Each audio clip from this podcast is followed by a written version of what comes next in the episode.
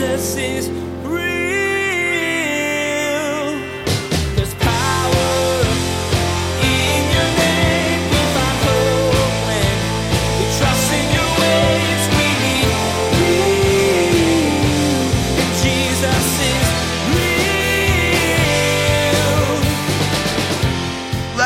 pursue the things which make for peace and the things by which one may edify another. That word edify literally means to build up somebody else.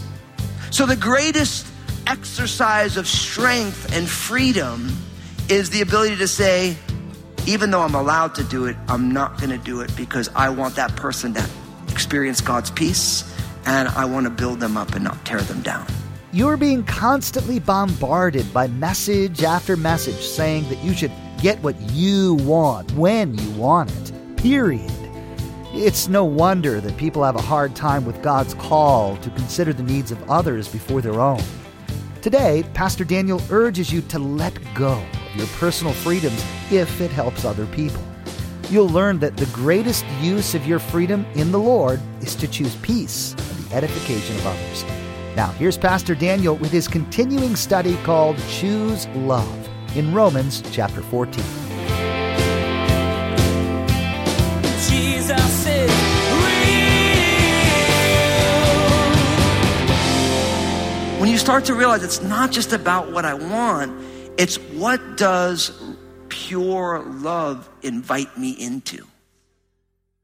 And that's where Christian maturity kind of takes its, its step. That's what he says in the middle of verse 15. Do not destroy with your food the one for whom Christ died. Wow. He's saying, what is more important? What you're allowed to eat or do, or destroying the very person who Jesus wants to redeem.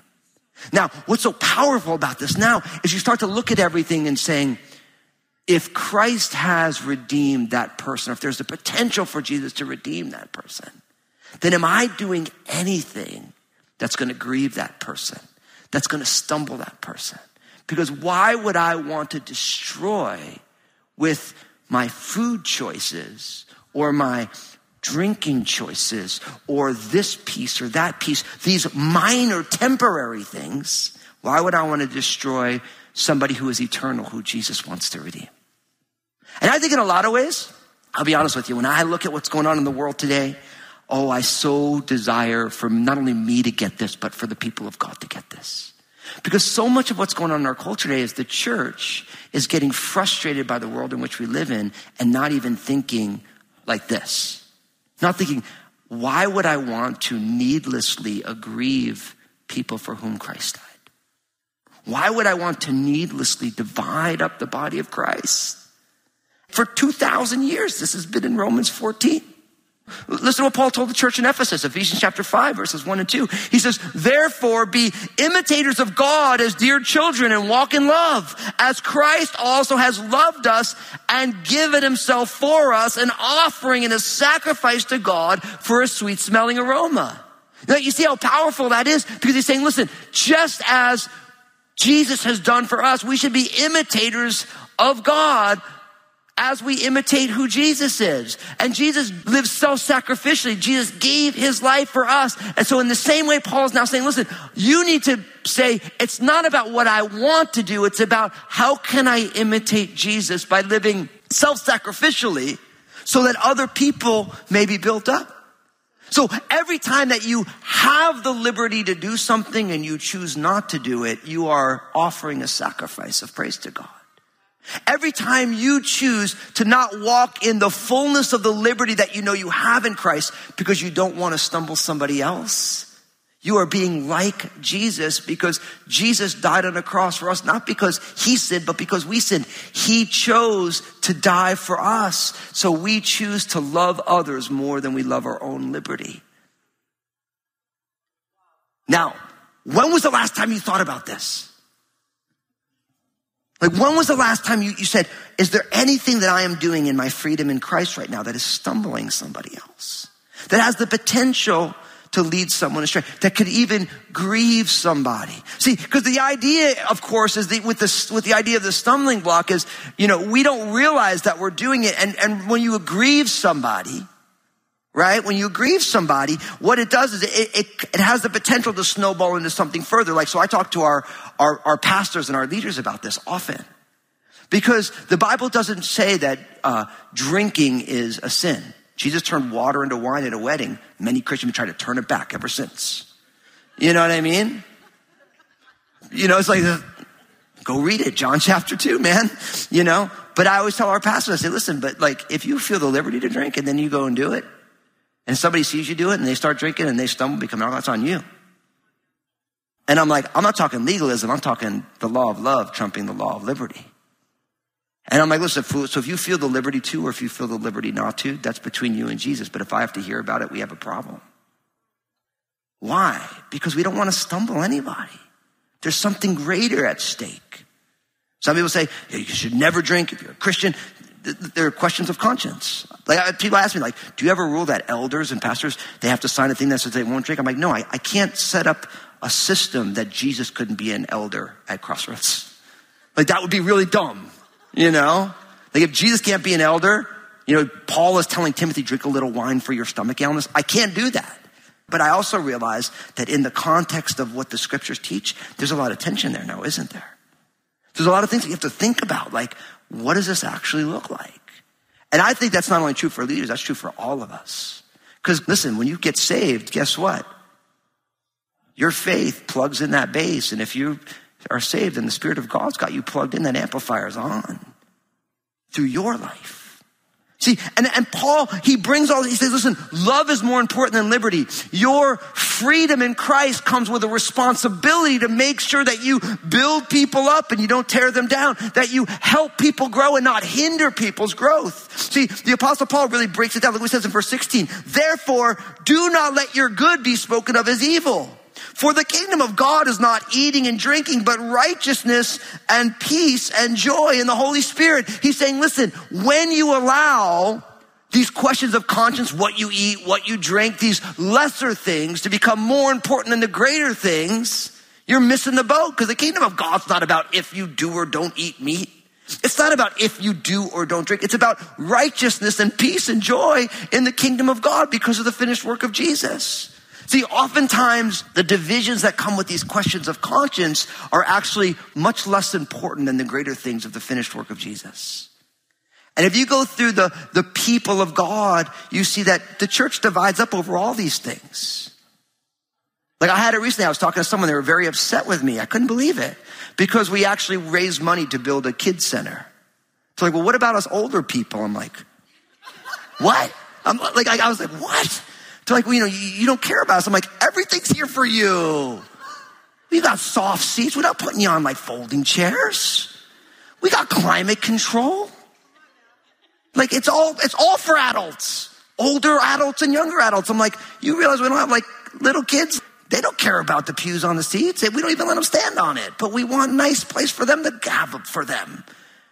But it's like, but people get upset about this stuff. And I'm just like, I can't even fathom it. I'm like, you serious? You're upset with me because we're raising money so that families and kids have a place to grow? Like, seriously?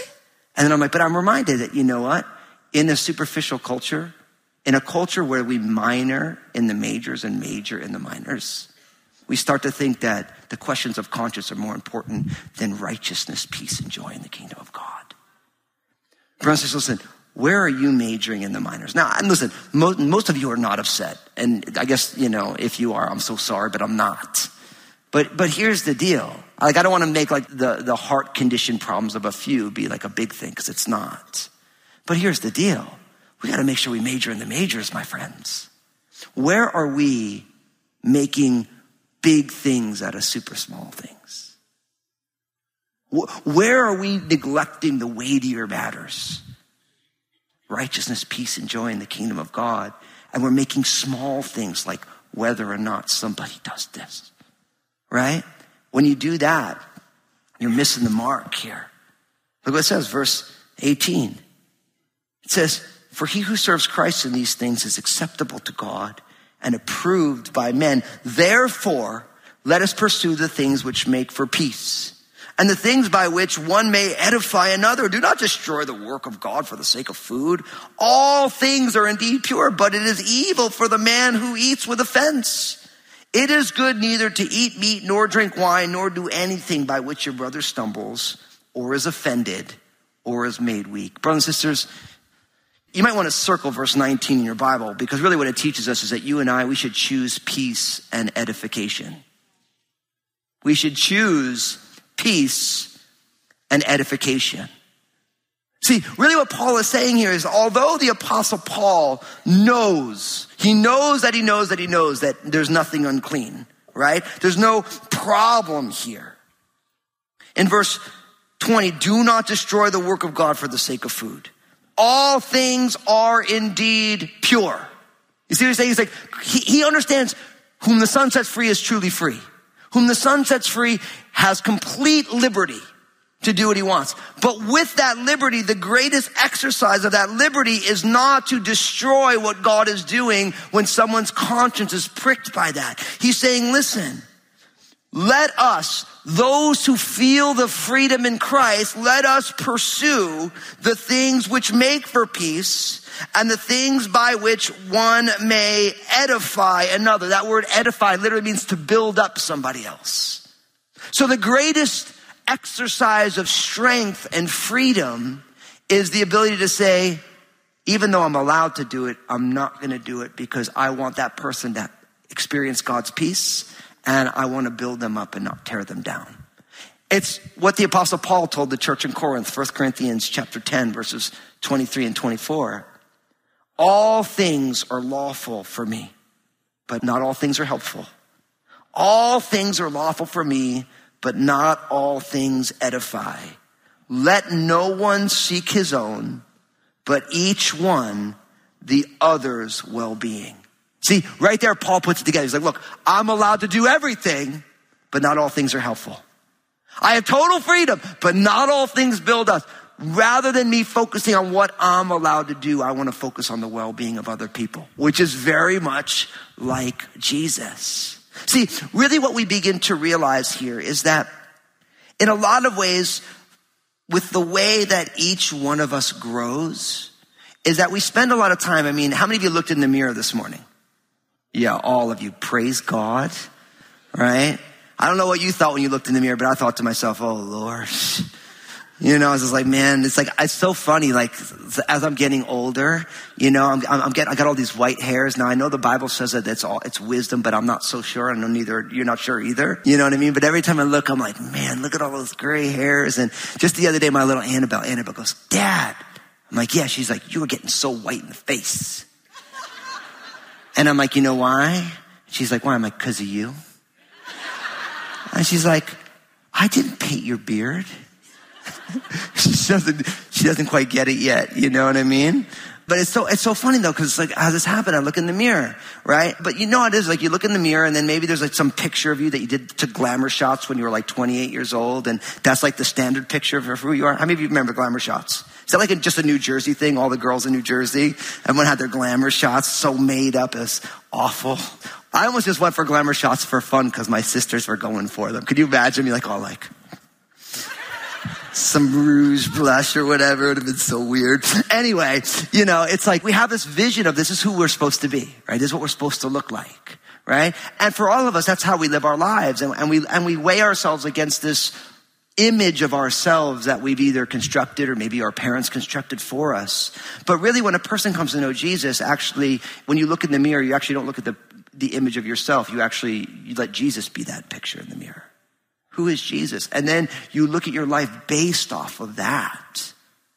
And in so many ways, that is exactly what Christianity is all about. That's what simply responding to Jesus is all about. It's not looking at yourself in the mirror. It's not, or what we do in our day and age is people look at the worst possible version of a human being in the mirror. Like the number of times someone says to me, oh man, I'm not so bad. I'm not like Adolf Hitler or something right? Or, you know, I'm not so bad. I'm not like insert the other political party that we don't vote for or whatever, right? That's how people look at themselves today. But as a follower of Jesus, you put Jesus in that reflection. And every single day we look into the eyes of Jesus and we say, Lord, where are the growing edges? What, what do you want to change about me? And when you think about Jesus, Jesus is such a powerful example of this because Jesus is all powerful, but at so many different times, Jesus didn't use his power. He chose to sit on his power or to restrain his power so that other people might be blessed. Like you think of that word meekness, right? One of the greatest definitions of the word meekness is strength under control. See, Jesus, we can come to him, all who are labored and are heavy laden, and he will give us rest. Why? Because he is meek and lowly in heart. Remember when they came to arrest Jesus in the Garden of Gethsemane? Remember? He's like, look, man, remember Peter pulled out the sword. He's going to protect Jesus. He cuts off the Malchus' ear. I just love that picture of Peter because you know Peter was probably shooting for a headshot. He only caught an ear. You know? I so, I'm so encouraged by Peter. Peter's like a, the master of calamity.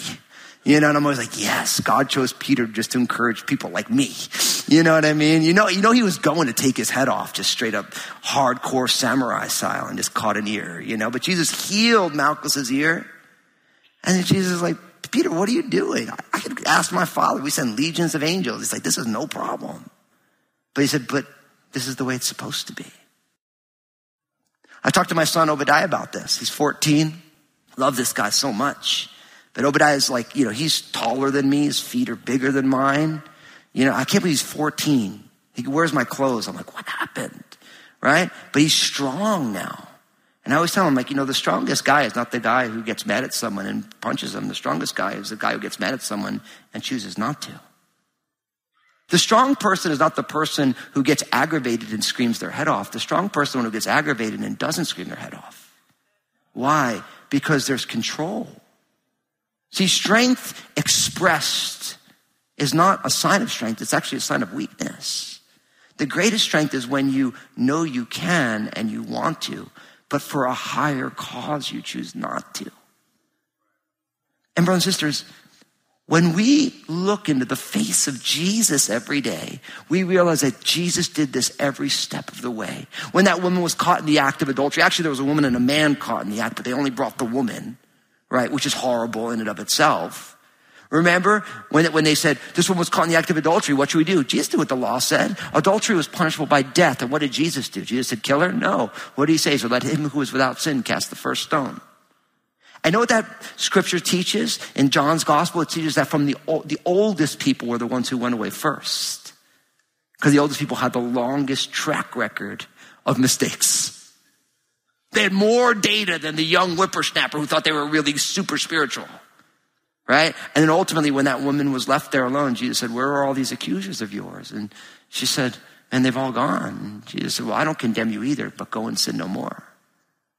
The one person who could condemn her didn't. Because that's the heart of Jesus. And he, he, didn't just say, hey, just go back, go back to that guy or someone else, you know, like, just go back to your adultery. No, he said, just don't do it anymore. See, when you and I choose peace and building people up, it is the greatest sign of our freedom in Christ. When somebody has all the reasons and all and right is on their side and they choose in the name of peace and building someone up not to do it, that is a sign of great maturity. Now, let me ask you this. What would that, what does that look like at street level where you live? Now, this isn't about us acting a certain way so that we get saved. This is about us simply responding to Jesus because we are saved. What areas right now are you allowing your liberty to create the opposite of peace? To create discord, issues? In what ways are you in your liberty to Christ not building people up but destroying them, tearing them down? Whatever that is, I believe that today God wants to do a work in all of us. Because I'll be honest, like, I've been super convicted studying this for the last bunch of weeks. Like, God's been calling me on the carpet in all these different areas. Because it's easy to forget these things. It's easy to forget that there's something greater than just our freedom in Christ. It's how do we wield that freedom in a way that is beautiful, in a way that truly has the heart of Jesus in a way that promotes peace with God and peace of God in a way that in every area we say, my only goal is to build other people up because Jesus has built me up. Because I know my freedom in Christ, I want to use that freedom to help other people. Like when you go on an airplane, they say, and if the oxygen masks fall, what should you do first? Put on your own. And then once you put on your own, what should you do? Help other people put on theirs. This is how this is meant to work. When we put on freedom in Christ, then we need to live in such a way that for people who don't understand that freedom, we don't despise them, we don't judge them, and we don't stumble them because for them, at this point in their walk, our walking in that liberty stumbles them. And why would we ever want to do that if Jesus didn't stumble us, but saved us and redeemed us? So it's so beautiful what he's saying here. Look at what he says, verse 20. Do not destroy the work of God for the sake of food. All things indeed are pure, but it is evil to the man who eats with offense. It is good neither to eat meat, nor drink wine, nor do anything by which your brother stumbles or is offended or is made weak. Don't do anything that's going to stumble somebody. If it makes somebody weak, if it offends somebody. Look what it says, and we'll, and we'll close the message out with these last two verses. Verse 22. Do you have faith? Have it to yourself before God. Happy is he who does not condemn himself in what he approves. But he who doubts is condemned if he eats because he does not eat from faith. For whatever is not from faith is sin. Brothers and sisters, you and I, we need to live by faith. We need to live by faith. Now, what I want you to do is I want you to take verse 22 and 23 and I want you to circle it in your Bible. Go ahead, circle it. So, so important. Like it's almost like, it almost sounds like the apostle Paul is teaching us non-biblical teachings, although it's in the Bible. Because notice what he says. Do you have faith? Have it to yourself before God. What? The, the apostle Paul just said you should have faith to yourself. Does he mean it? Yes. Why? He's saying, whatever you do, don't live in such a way that violates your conscience before God. He's saying, when you and I live by faith, we believe in Jesus, but because we believe in Jesus, now we move through the world and we want to honor Jesus with our lives. And there are these questions of conscience that someone else may say yes to that you can't say yes to. And when you violate your conscience on that, you are actually condemning yourself to yourself because you feel that inner turmoil for a severing in your relationship with God because now you've sinned. See, he says, listen, have it to yourself before God. Happy is he who does not condemn himself by what he approves. No, listen, brothers and sisters, when I say you live by faith, our faith is in Jesus. But because our faith is in Jesus, don't make any decisions that causes you to violate your own conscience before Jesus. Jesus is real.